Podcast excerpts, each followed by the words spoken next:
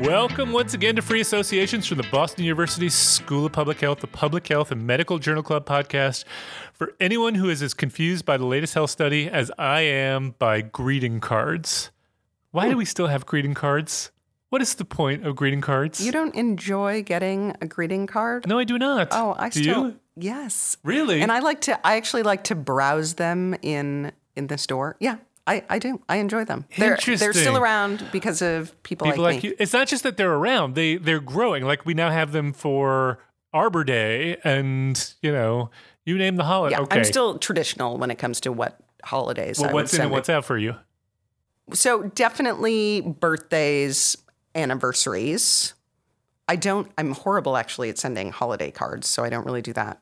Yeah, mainly birthday or Halloween? The just because ones. I think those are the best ones. Those are nice. Those Yeah. are nice. Yeah. What about Halloween? No. Okay, so my mom, mom, if you're listening, my mom does Halloween cards. She, they're actually very sweet. So I don't mean to be totally dismissive. Thank you, mom. I appreciate those, but I don't, I don't, I, I just, I don't, I'm not there yet. Yeah. Well, my anyway, mom, my mom sends them, but they often also I love you, mom. But they often arrive late, so we'll get our Valentine's Day cards Oh. in in March. But it's still, you know, mom. you know, they're, it's still nice. It's still really nice. my, maybe your mom and my mom should get together and talk about sending cards. Anyway, I am Matt Fox from the Departments of Epidemiology and Global Health here at the BU School of Public Health, and I am back in the studio with Jennifer Ryder Hi. From the Department of Epidemiology here at BU School of Public Health. We are back in the Godly studio. Nick is at the helm. We are on cruise control at this point.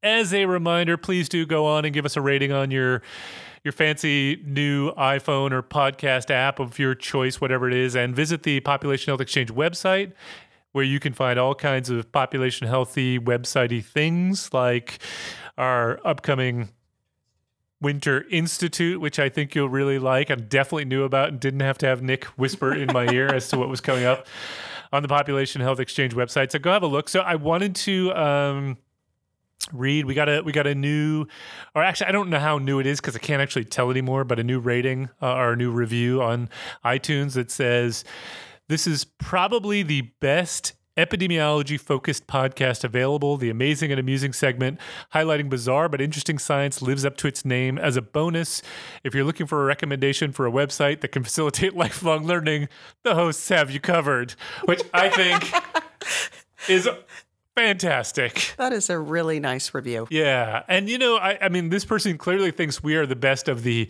epidemiology themed podcast, of which there are It's a high bar. at least maybe one other. So we're totally up there.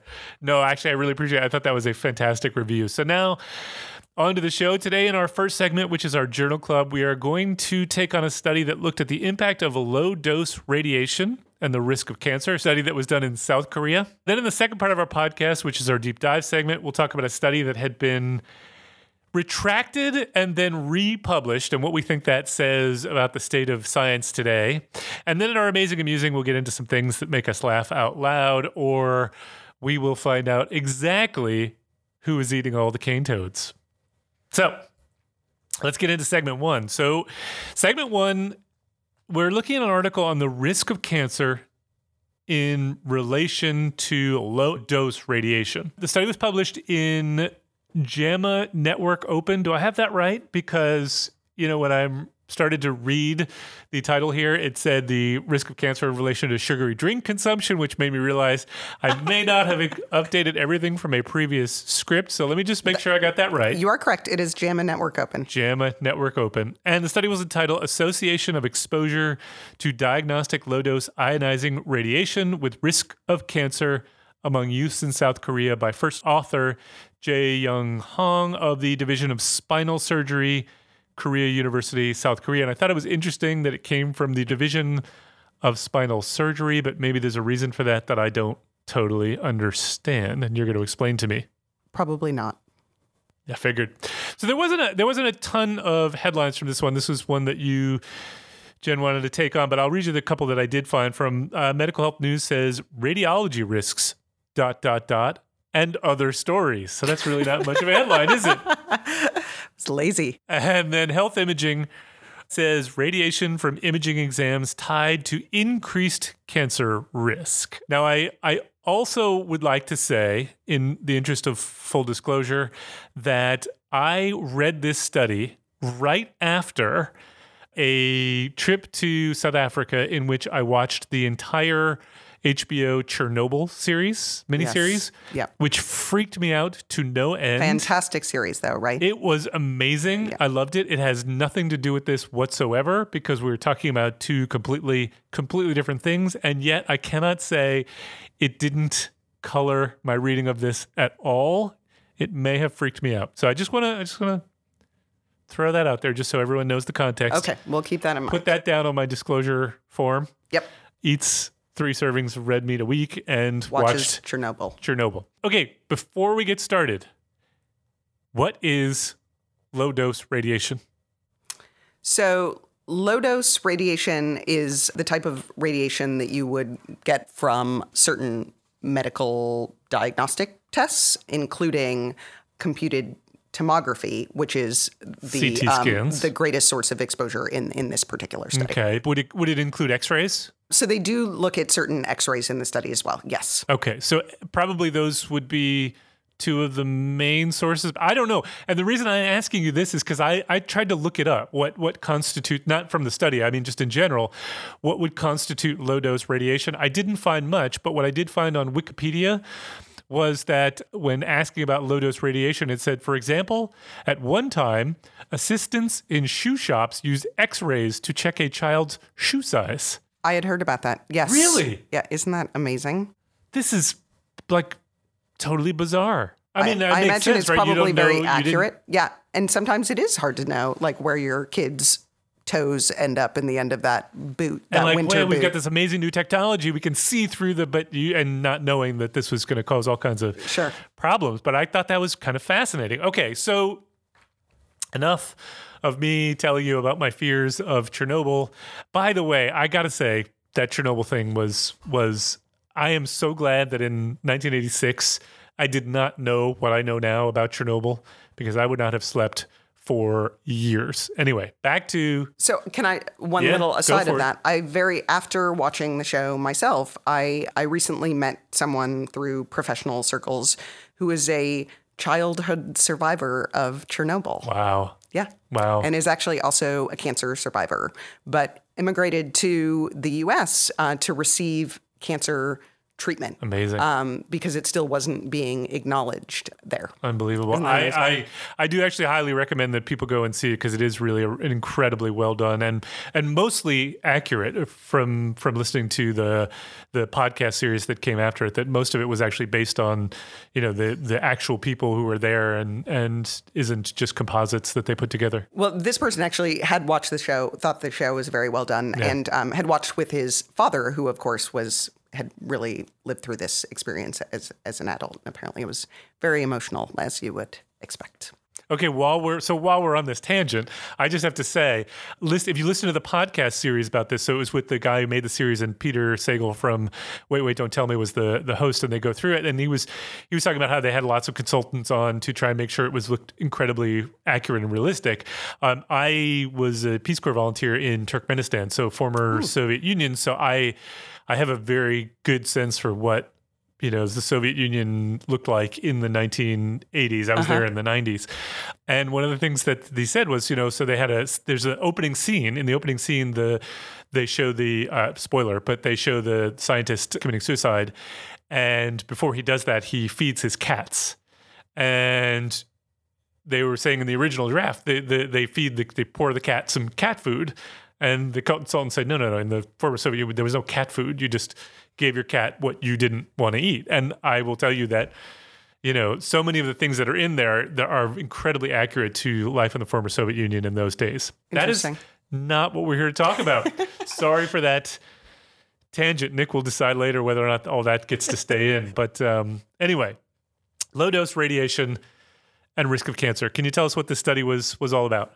Sure. So there was another study published in in JAMA in 2019 showing that the use of uh, CT among children has either stabilized or declined in both the US and, and Canada over the last several years. But nonetheless, the use of low dose ionizing radiation is really wi- is very widespread. And so there have been longstanding concerns about, about cancer risk resulting from medical related exposure to, to low dose radiation. There is a prior study mentioned by the authors of uh, a very large study 180,000 young people who were exposed to CT scans in the UK, which found an increased risk of both leukemia and brain cancer that increased with increasing radiation dose. But the authors note that few studies have really focused specifically on low dose radiation among young people, and so that was that was the goal of, of their analysis. So to do that, they included over 12 million individuals, about equally split between boys and girls, who were enrolled in the South Korean National Health Insurance System claims database. So that database includes nearly 50 million nationally representative individuals in South Korea. And this health insurance system actually started a special support program for individuals with rare and intractable disease, of which cancer is included, since 2006, which basically means that 90% of medical payments for patients with a confirmed cancer diagnosis would actually be included in this in this database. So it does seem like they have good coverage of um, the different different procedures. Yep. They included children and young adults aged uh, 0 to 19 years at baseline. They excluded all individuals with a prior cancer cancer diagnosis, and they followed the individuals included from 2006 uh, through 2015. The exposure was any diagnostic low dose radiation exposure, as we'll talk about, that's primarily in the study from CT scans. They classified exposure as ever versus never, but also did additional analyses that looked at the number of exposures, so the number of scans that a person had had. The outcomes of interest were overall cancer risk, as well as solid tumors overall and by specific type. And then they separately looked at lymphoid and hematopoietic tumors overall and by type. For the analysis, and maybe we'll talk about this a bit more. I felt like they were a little sparse on details. I'm in, with you on in that the one. analysis. Yeah, I'm definitely um, with you. But what I do understand is that they use Poisson regression to estimate incidence rate ratios for cancer, comparing exposed to unexposed individuals, adjusting for age and sex. Keep in mind, this is a claims database.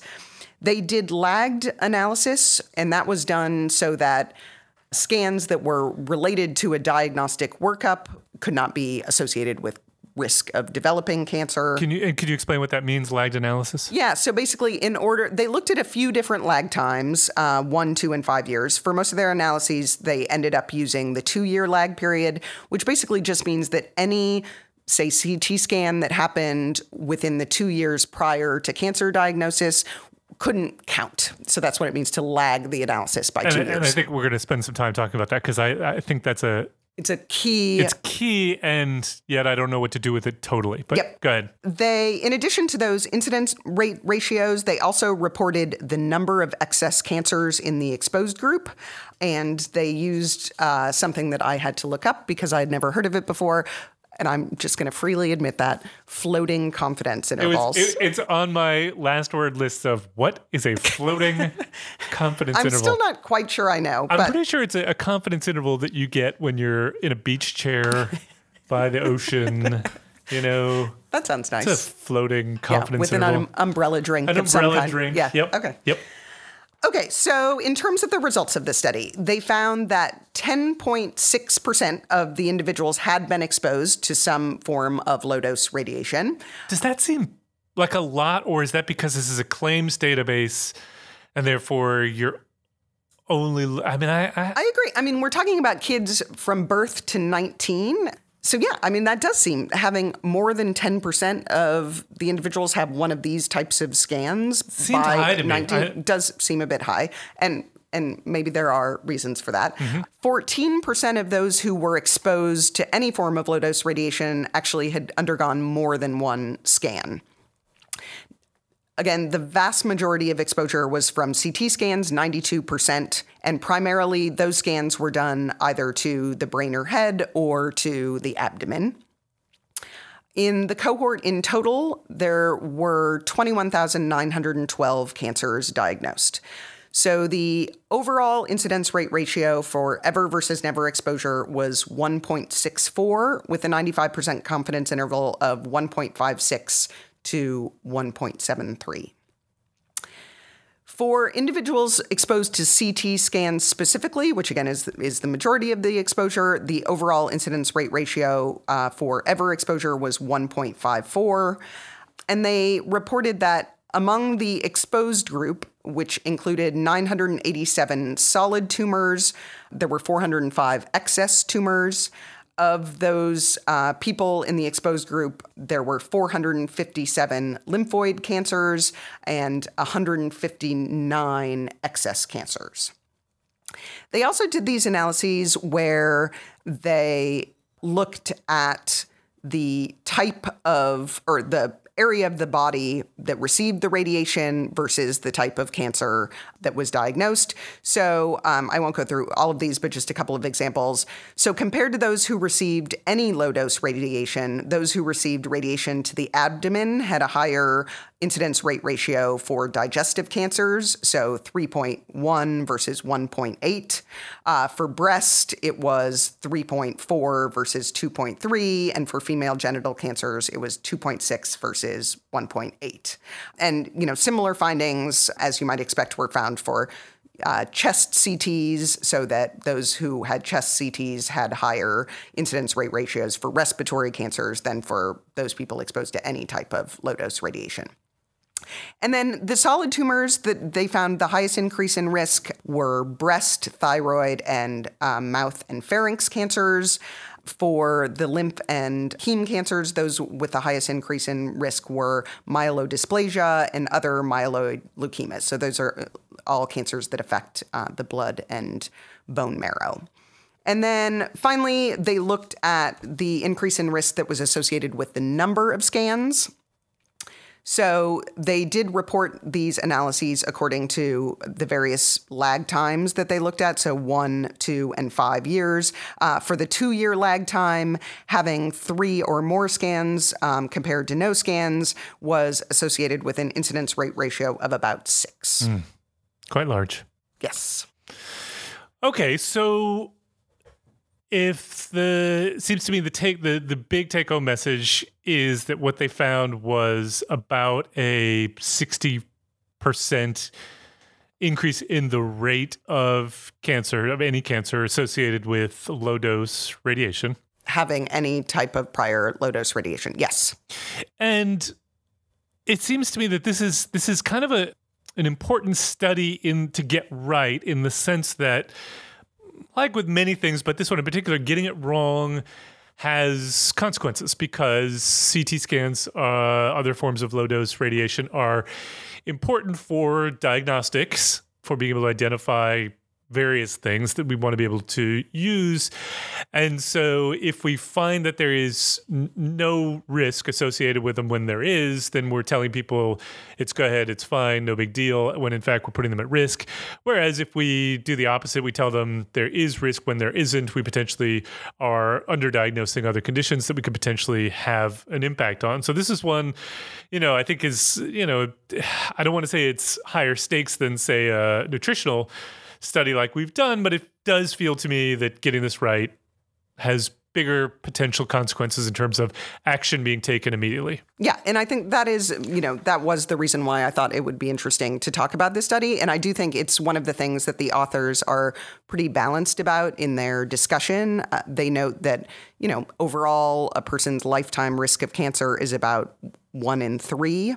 So, much larger risk, lifetime risk than what they're talking about in terms of radiation risk. Mm-hmm. And so, it is it's important to keep that in context. So, you said that about 10% of kids were exposed to radiation by the age of 19. Yeah. I found that high and I wonder I started I wondered and I don't know the answer to this whether that's whether there's anything cultural to that whether whether if you were to look in the United States or in Europe whether you would find as much exposure particularly since my understanding is this wouldn't include dental exposures would it Nope. So I don't think dental X-rays are in, are included in it. And I say that that's a guess because, of course, this is a health claims database.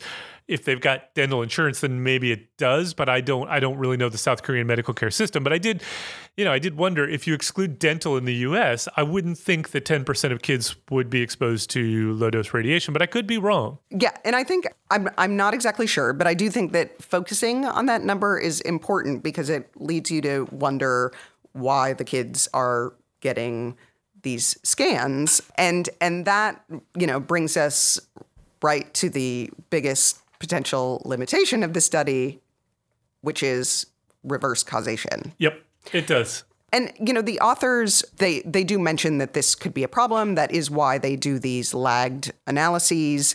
But you know if if a tumor is suspected in a certain area of the body you're going to get a scan for that and if nothing shows up on the first scan you might get another one and the fact that they have these findings where the area of the body that's irradiated is associated of higher risk of cancers in those area i mean you could say oh that's because that area of the body was irradiated or you already knew there was a tumor there and, And that's, that's why you were looking. looking so hard yeah It's really, really tricky. Now, I want I want to amend something I said because now that I think about it, I was thinking about CT scans. uh-huh And I wouldn't expect 10% of kids would have CT scans, but x rays, maybe. I mean, chest x ray for Yeah, pneumonia. but the vast majority, I mean, 92% of those, of the scans done in this cohort were CT scans. Ah, okay. Then I then I then Yes. I So then, I think- then my my comment stands. Okay.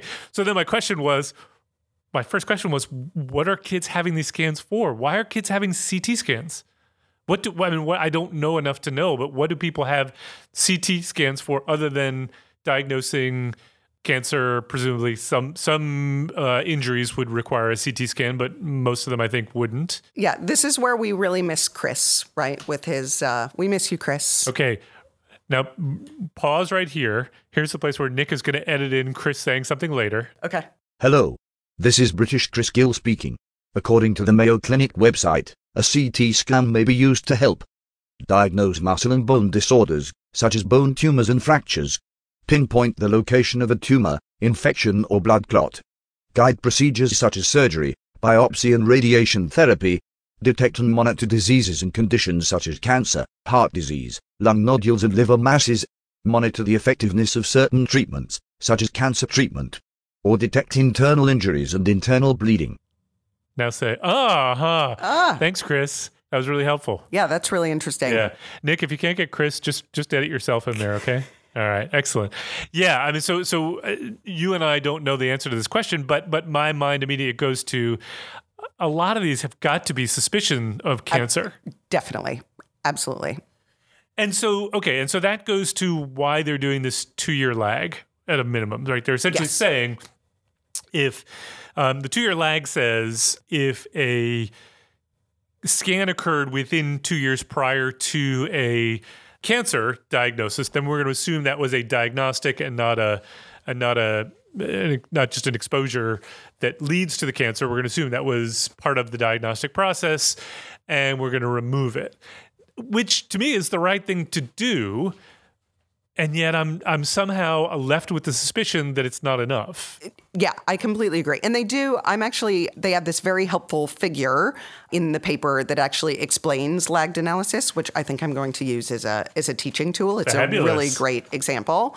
But I agree. I think that the fact that two years may not be be long enough because something could have been suspicious and they didn't see anything on the scan. The scans aren't perfectly um, sensitive, and so then you know there may have been another one. So so I agree. Two years potentially could be too too short of a lag. And in fact, when they do those dose response analyses, they do report the results for one, two, and five year lag periods. And as you would expect, the, the results become atten- attenuated as the lag increases. So, again, consistent with the idea that there is some reverse causation going on here. Yeah. And given that we're only talking about a, a 60, I mean, not that a 60% increase is tiny, but you know, we're we're not talking about a threefold increase or a sixfold increase, which you are when you got into the dose response, but for the reasons that you say, I think those are problematic. I don't know. I'm not I'm not sold on this Yeah. yet. And I think, you know, the apparently the UK study that was done previously did have information on the indication mm-hmm. for the CT scan, which would be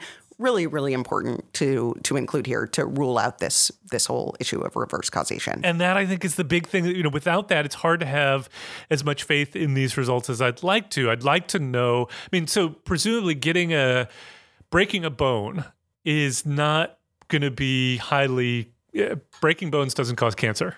Uh, although I have seen one study that that claims that it that did. did claim that. Um, but broken bones don't cause cancer, but broken bones do cause X-rays. Yes. And so it would be interesting to see whether this holds in kids who had broken bones. And I started wondering for whether you could ever think of uh, breaking a bone as an instrumental variable in this case.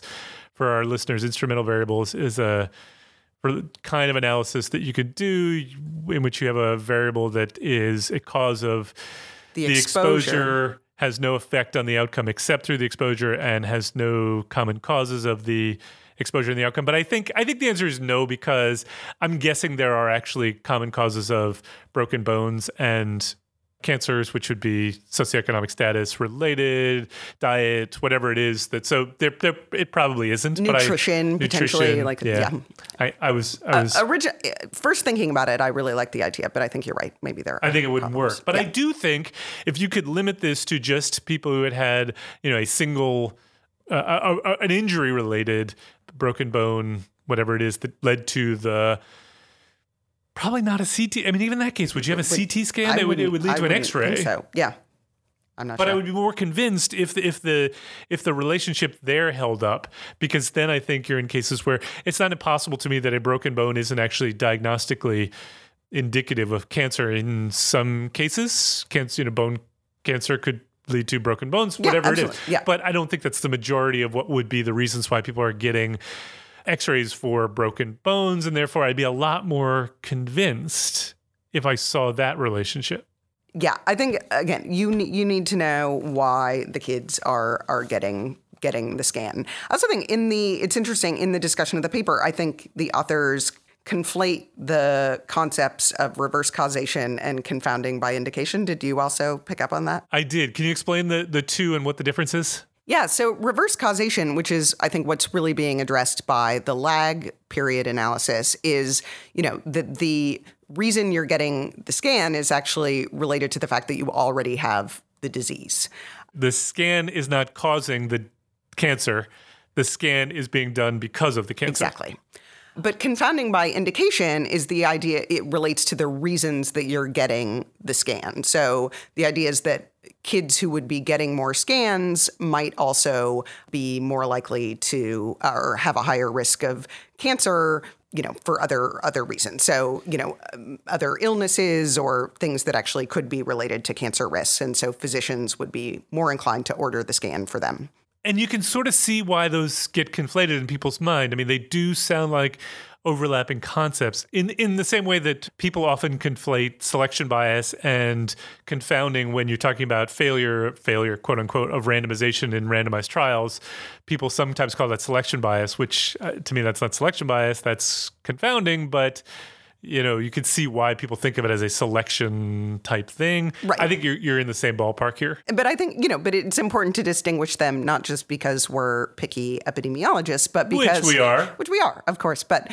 because how you would handle that particular bias is is very different. Okay, so last thing I, I want to get into on this uh, is is going back to this issue of the lag because I have this this quirky thing about lags that I get really confused on because you know I very much teach my students to design every observational when you're designing an observational study first think of a hypothetical randomized trial that you would do if you could and then design your observational study to mimic that randomized trial as best you can and you can't but at least then know what the compromises you're making lead to in terms of, of potential bias you if you were doing this as a randomized trial and uh, you would never do this as a randomized trial i want to be clear i'm not arguing for this but if you were doing this as a randomized trial you would randomize you know kids at certain ages to just get routine CT scans, let's say, X number of them versus getting none of them. And you then follow them forward. And anybody who developed cancer from the time of randomization would be included in your study. You wouldn't exclu- exclude, I don't think, you wouldn't exclude ever cases of cancer that occurred post randomization just because you don't consider it plausible that your your exposure yet had an effect, right? So Right, but as does long my as metaphor you just break down here? Or Well, no, no, I think it's it's fine as long as your study really stuck to protocol. So I think if you really did the the scans at planned intervals, that would be fine. The problem only comes into play when you know having the disease would affect you to have more scans. Right? That's No, no, no. I agree with I agree with you completely. But I do think that even in the randomized trial version, Uh-huh. we we might not consider it plausible. We, we wouldn't consider it plausible that you have a scan and then the next day you develop cancer and it's causally related. right. But doesn't that But we balance still out? But be- yeah, and I think that's probably it, right? It's Right. because we think it balances out. Yeah, I mean, I think that you, I guess it depends a little bit on how you classify the exposure. I would have to think about it a little bit more, but Yeah. um, but I don't think those those scans that happen really proximally to cancer diagnosis would have a strong impact on your. No, I don't either. Yeah, I, and, yeah. and I don't either. And I think that's why probably it, it just It's doesn't make a difference. No, but, I do think, but it's an interesting point. Yeah, and it, it is the thing that's always stumped me when it comes to it's, I mean it also comes up when you talk about induction periods that Sure. we can put induction periods into observational studies but you would never do that in a trial. in a randomized is trial and I, str- I, str- I just struggle with that one okay anything you want to say before I take the last word on this one nope. Okay, so um, first of all, I will say there was. You will notice there's a very strong focus on p-values in this paper, which There is. not a not a big We fan did of. a very good job of avoiding them in talking about this, didn't we? we absolutely did. I think we did a fantastic job. So I have I have asked this before of the group, but you were not here at the time. Okay. This article contains a strengths at section at the end. Should articles contain a strength section or just a limitations section?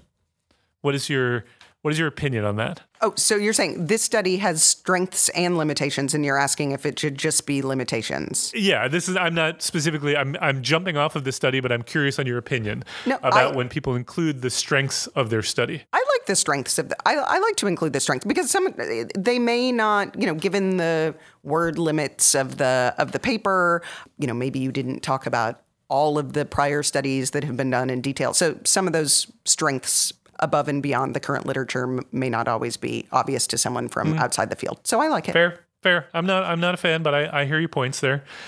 Last thing I want to say uh, about this this it's not about this article, although this article does fall into the category, but it is not the author's fault in any way. But I do want to say that sometimes I find that um, the supplements to articles come across as like a, a disappointing Christmas present. You know, like like there's this thing there that's going to tell me all the answers that I'm going to get super excited about. Right. And then you get to the supplement and it's just a couple of figures that they couldn't include in the main paper, which is totally fine by the way. I'm not in any way trying to say that there was any incumbency on the authors to make my life joyous by their appendix. Yeah, but they, Um, they're underwhelming. I, I get it. Except for that one lag lagged figure. I really like that. No, That- it's, a- that it's didn't nice make you figure. happy. It- It's a nice figure, but it did it did like give me. I was hoping that we were going to go to the appendix and it was going to have all of the the diagnostic reasons, and there was going to be this like extra analysis that was going to uncover everything, and I was going to be all excited. Again, not the author's fault. I have put a, uh, many articles with no appendix, many articles with appendix that looks just like this. So this is not a criticism of the authors. I just Yeah, I just always hoping you're right. There, like there could the have been, and I think the we touched on it, but the statistical methods sec- section was incredibly brief. And, you know, if the goal is to be able to replicate the analysis based on the description, that did not No. happen here. I mean, there are a number of things that, you know, they said they did something with Cox models. I have no idea how those were incorporated. So if it was just a word count limit, yes, that could have all been included in Yep. the appendix. Yep, I agree with you. So I guess I wasn't going to let you have the last word after all. Sorry. I'm okay with that. I'm totally okay with that. I don't need to have the last word. I just need to be the inspiration for the last word. That's all that really matters to me. Uh, okay, so let's move on to segment two, which is it's an absolutely fascinating case, I think. So. I'm going to try and be succinct on this one, though it's really hard to. So, we're to talk about a study that got retracted and republished. And the reason it got retracted and republished is because it turns out that the authors miscoded their exposure such that they came to the wrong conclusion. And instead of the exposure being beneficial, which is what everybody expected, the exposure was actually harmful. So I'm going to read to you from the uh, JAMA, the study was published in JAMA. Published and republished in JAMA. So, in the article in JAMA, they say um, this is not the author saying it, this is JAMA saying the accuracy of the scientific record is one of the most important priorities for authors and editors. To reflect this priority, JAMA issues corrections, retractions, retractions with replacement, and in this issue, a retraction with republication of an article. On a November X, what number 12th, 2018, 2018, JAMA published an article entitled The Effect of a Program Combining Transitional Care and Long Term Self Management Support on Outcomes of Hospitalized Patients with Chronic Obstructive Pulmonary Disease, a randomized trial with an accompanying editorial. JAMA was notified by the authors of a major coding error that reversed the results. In other words, you coded your exposure as, you know, So it's it was coded as one and two, and then they changed it to zero one. and they forgot the way they coded it. They labeled it wrong. Thus, they came to the exact opposite conclusion. So, the authors have provided a detailed explanation of the error. JAMA consulted peer reviewers who agree that the corrected findings were important, and after additional internal review to validity, warranted publication in JAMA. So, JAMA essentially says we looked at their correction. We still think the study is important. We still want to publish it. The reviewers still say publish, so we publish it, but now we're issuing the correction. So then the authors write a letter explaining, so I won't re say what you just said, which is the exa- explanation for it. And then there was an accompanying editorial that says science and sound clinical care both rely on honest reporting and, when necessary, self correction. In this issue of JAMA, the notice of retraction and republication of an article by so and so entitled whatever represent a commitment by the authors to ensure an accurate scientific record. Following discovery of an error in the analysis of data from the initial report, the reanalysis by the authors now shows that the study's original conclusions changed remarkably. And that seems to me, th- they say that a lot, sort of there was this change. I mean, it's an inversion. It's, it's, Yeah, you know, it's the opposite of what they initially found. the results of the study, as in all high quality research, are important regardless of the outcome. The authors have acknowledged and addressed the error in an open and transparent way. The integrity of science is built on the principle that scientists are forthright in their research, and, and these authors adopted an earnest approach to amend their error. So, what's your reaction to this? I mean, how. What do you do with this? I know. So, I mean, as someone who uh, has done a lot of her own statistical programming, I mean, this is my worst nightmare, It's right? what keeps me up at night. Absolutely. But at the same time, I, you know, th- and the authors go through in their letter, you know, all of the quality control checks that they put into place because this mistake happened. But the fact that it could have happened in the first place in, you know, a high profile trial is is a little bit surprising. I mean, the human error of that happening initially is not at all surprising. I think it's right. it's it can so easily happen, but but just the appropriate internal statistical review wasn't in places is a bit surprising. And you know, this is something where a reviewer of the paper could not possibly have picked up on this. I mean, it's really, you know, unless you submit all of your your data for reanalysis, which of course no one ever does, Even then, they probably wouldn't have mattered because, because they would have submitted coding. it coded wrong. It was coded wrong. Yeah. Yeah. Yeah. So it really was entirely up to the study team to figure this out.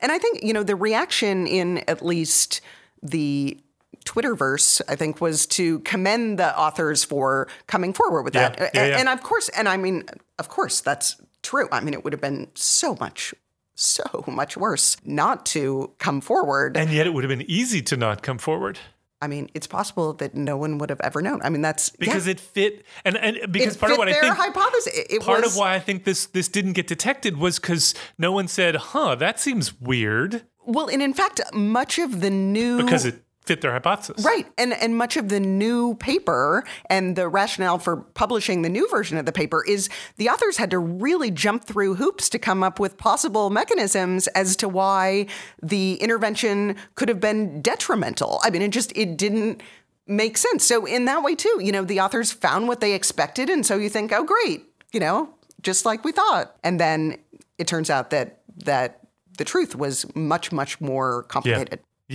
I so I do think I mean I'm one of the people who was on the Twitterverse saying good for these authors for coming forward. Mistakes do happen. This is this is I mean bec- we know because they came forward, but this was very clearly an honest mistake and this is not the only study that's ever suffered from an honest mistake and many of them discover it and would never come forward Right.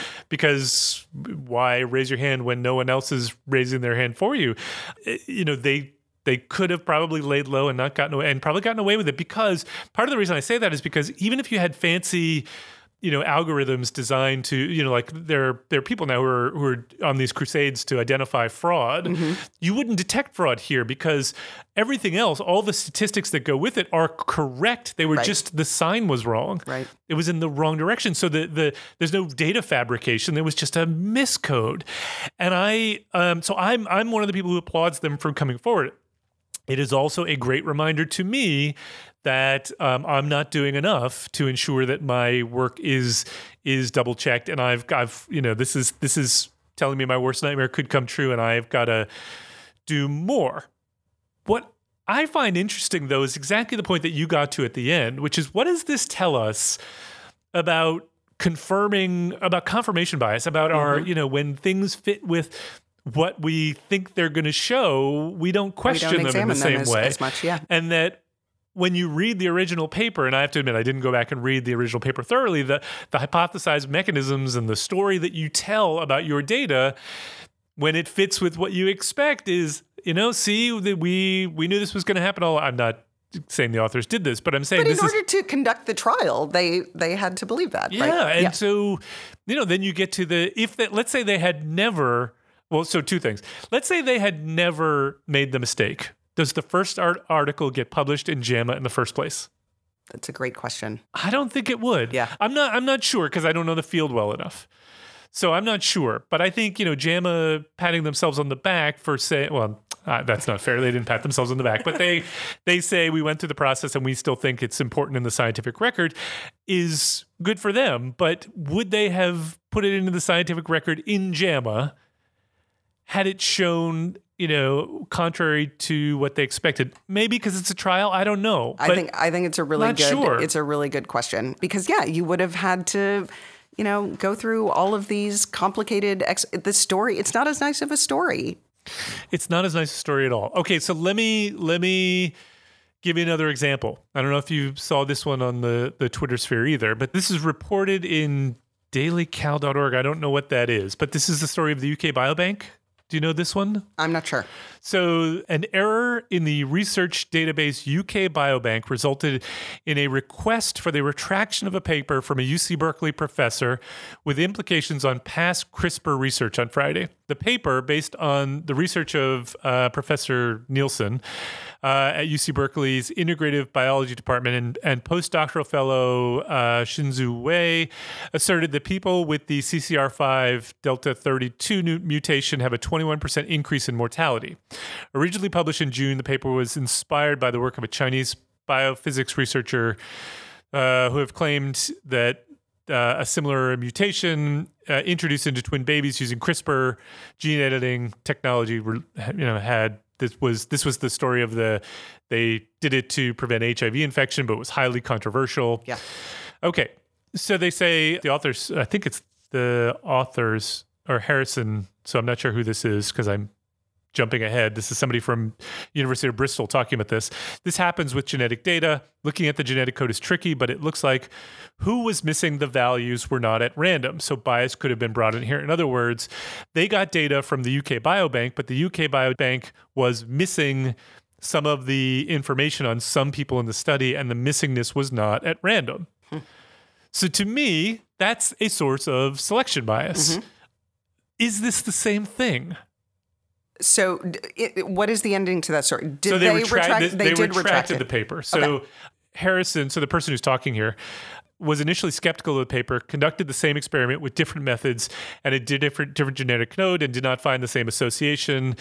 Nielsen and Harrison communicated via Twitter and email. Nielsen and Wei repeated the experiment with the same steps as Harrison. Their results, however, still so showed the mutation resulted in a higher mortality rate.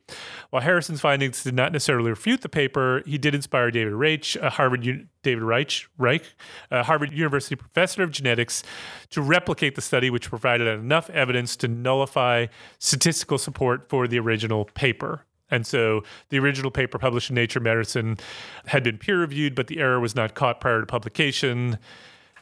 Should that study have been retracted or not? I mean, we have studies that suffer from selection bias all the time in observational research that do get Right. published, that eventually get refuted and don't get retracted.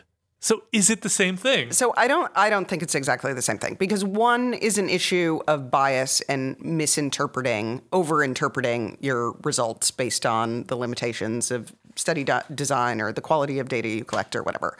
The our JAMA example on um, the COPD intervention, I mean, was was really a coding error. It wasn't like you said, it wasn't a, a problem. It was the inverse of the true finding because it was a coding error. And so, you know, there it's it's very clear cut that the first paper was wrong. I would say the example you provided was more in the realm of misinterpretation, which is still really important, but I think but a different a different class of mistake. But it seems like timing matters here because, you know, this is a case where they were able to prove the study wrong fairly quickly. So, in other, and I, and I say that because, so, you know, th- there are loads of examples in observational epidemiology where we did study after study after study that all went in the same direction. And then we had a randomized trial come along and prove that they were all wrong.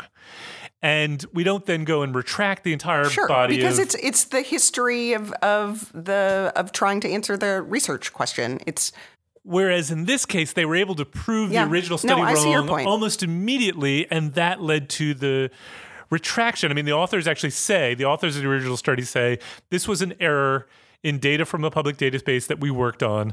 We should have caught the error, but this is not something you can expect reviewers to do. So we Right. we, we, we, we should have. I think that was the authors. I'm not 100% positive. But anyway, uh, yeah, Nielsen.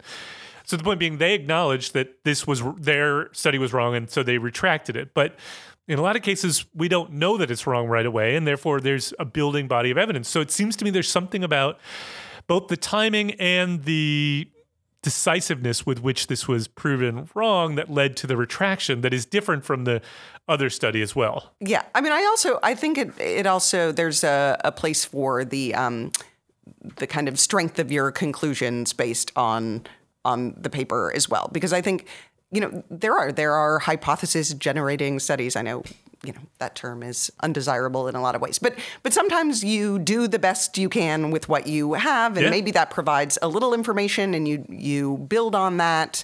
That inspires other studies, and you know I, I don't think we should ever get to a point where we start retracting those papers, but we certainly have to um, acknowledge that there's been scientific progress made, and the way we view those papers may not be the same after better studies are conducted. Yeah, no, I agree with you completely. I do think there is something, you know, both to the the I guess the the ability to demonstrate the mistake quote I put mistake in quotes there because I don't I don't totally understand mm-hmm. whether it was a mistake or a or a bias that couldn't I don't know I don't know exactly what this is, but there seems to be something fundamentally different about this case.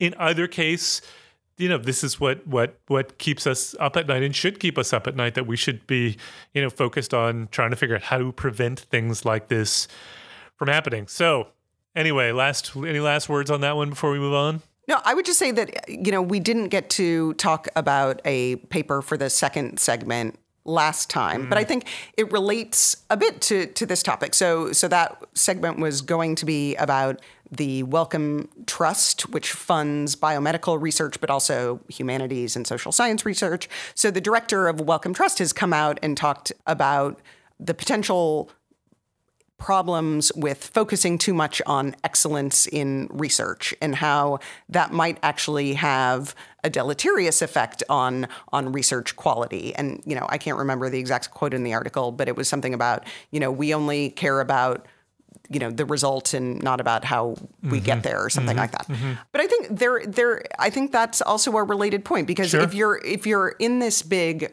rush to publish your findings and those findings need to be positive in order to to kind of raise your status, it it, it puts researchers in in a in a tough position and and I think you know the idea that some funders are now starting to to look at this issue and and think a little bit about more about what excellence really means is is encouraging. Yeah, I, I agree with that. I wish we had more time to talk about that. Maybe we'll we'll we'll come back to that on a on another episode and and do that second segment again because I do think it was an interesting one. All right, well let's move on to our our favorite segment, the amazing and amusing. What do you what do you got for us this time? So I was standing in line at my local grocery store and noticed a pumpkin spice face mask.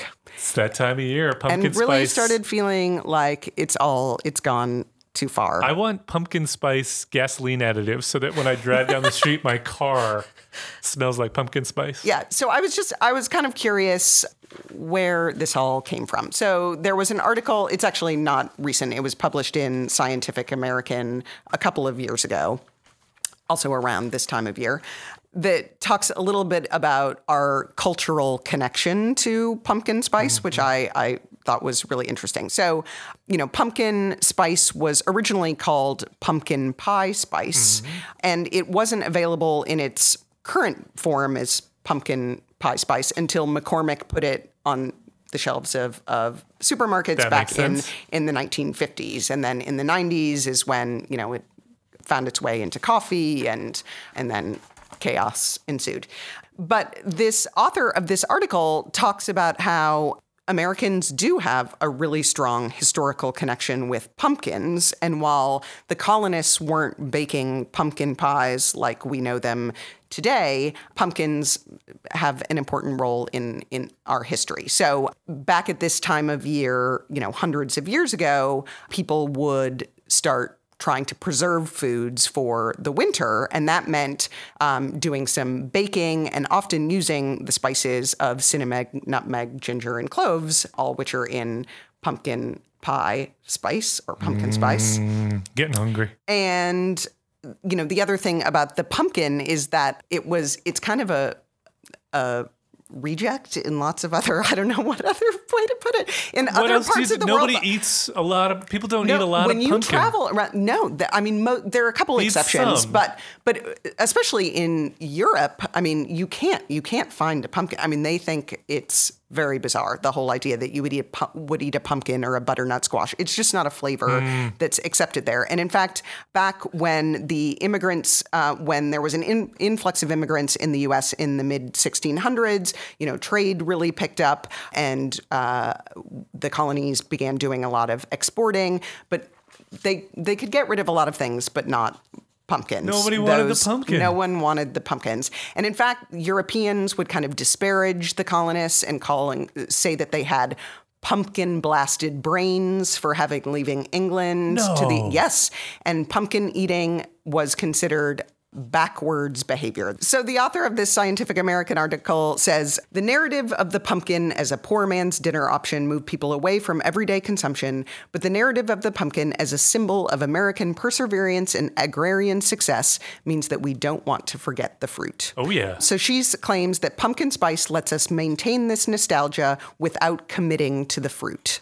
Oh, that's smart because I don't actually want to eat the pumpkin. Yeah, you just want the spice. I like that. Yeah. That's very cool. Okay, well, are you are you a pumpkin spice latte person?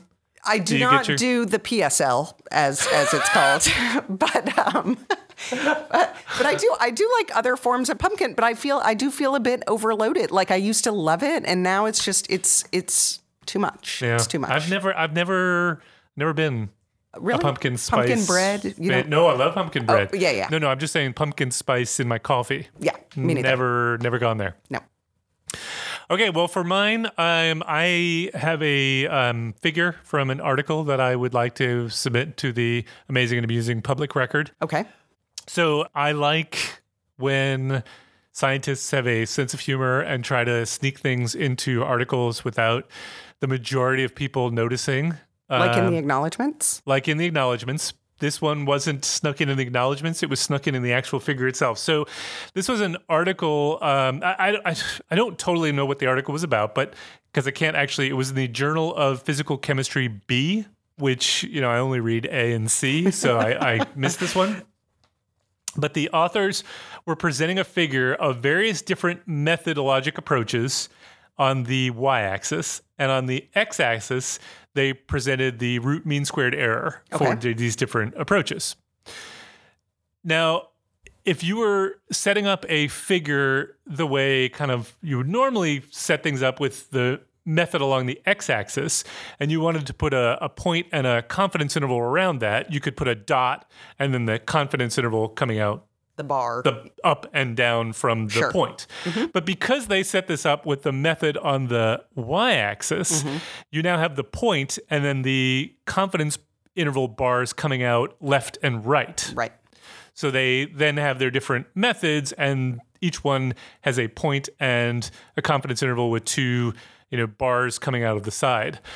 If you then go down to the figure title, it says this figure uses a squadron of Imperial TIE fighters to depict the root mean square error for the 17 initial methods in our ensemble design process because that is what they look like. So if you remember from Star Wars, the TIE fighters were the the Imperial fighters that were just basically like a circle so right. with the two wings that came off the side and they look like a dot with confidence bars coming off the side. No, and it looks like to me like a video. It's the image from like a video game in the early 1980s. Exactly. Yes. And I think that was just clever. that is really clever. and. I wish I had the guts to do something like that. So that is the end of our program. If you've got any feedback on this or any other episode, or you want to suggest a study or a topic for a take on, you can tweet us at, at PopHealthEX, or you can tweet me at, at ProfMattFox, or Jen at, at Jennifer R. Rider. That's or you can find us on the Population Health Exchange website at www.pophealthex.org. Don't forget about our upcoming winter Winter what, Nick? What is it called? The Winter Institute. Winter Institute. So everyone go there. If you are listening to this and you don't register for the Winter Institute, we'll know that you don't listen all the way to the end. We want to thank Leslie Talalian, Director of Lifelong Learning at the BU School of Public Health, for supporting the podcast, and Nick Guler for sound and editing. Thanks for joining us. We hope you enjoyed it, and we hope you will download our next episode.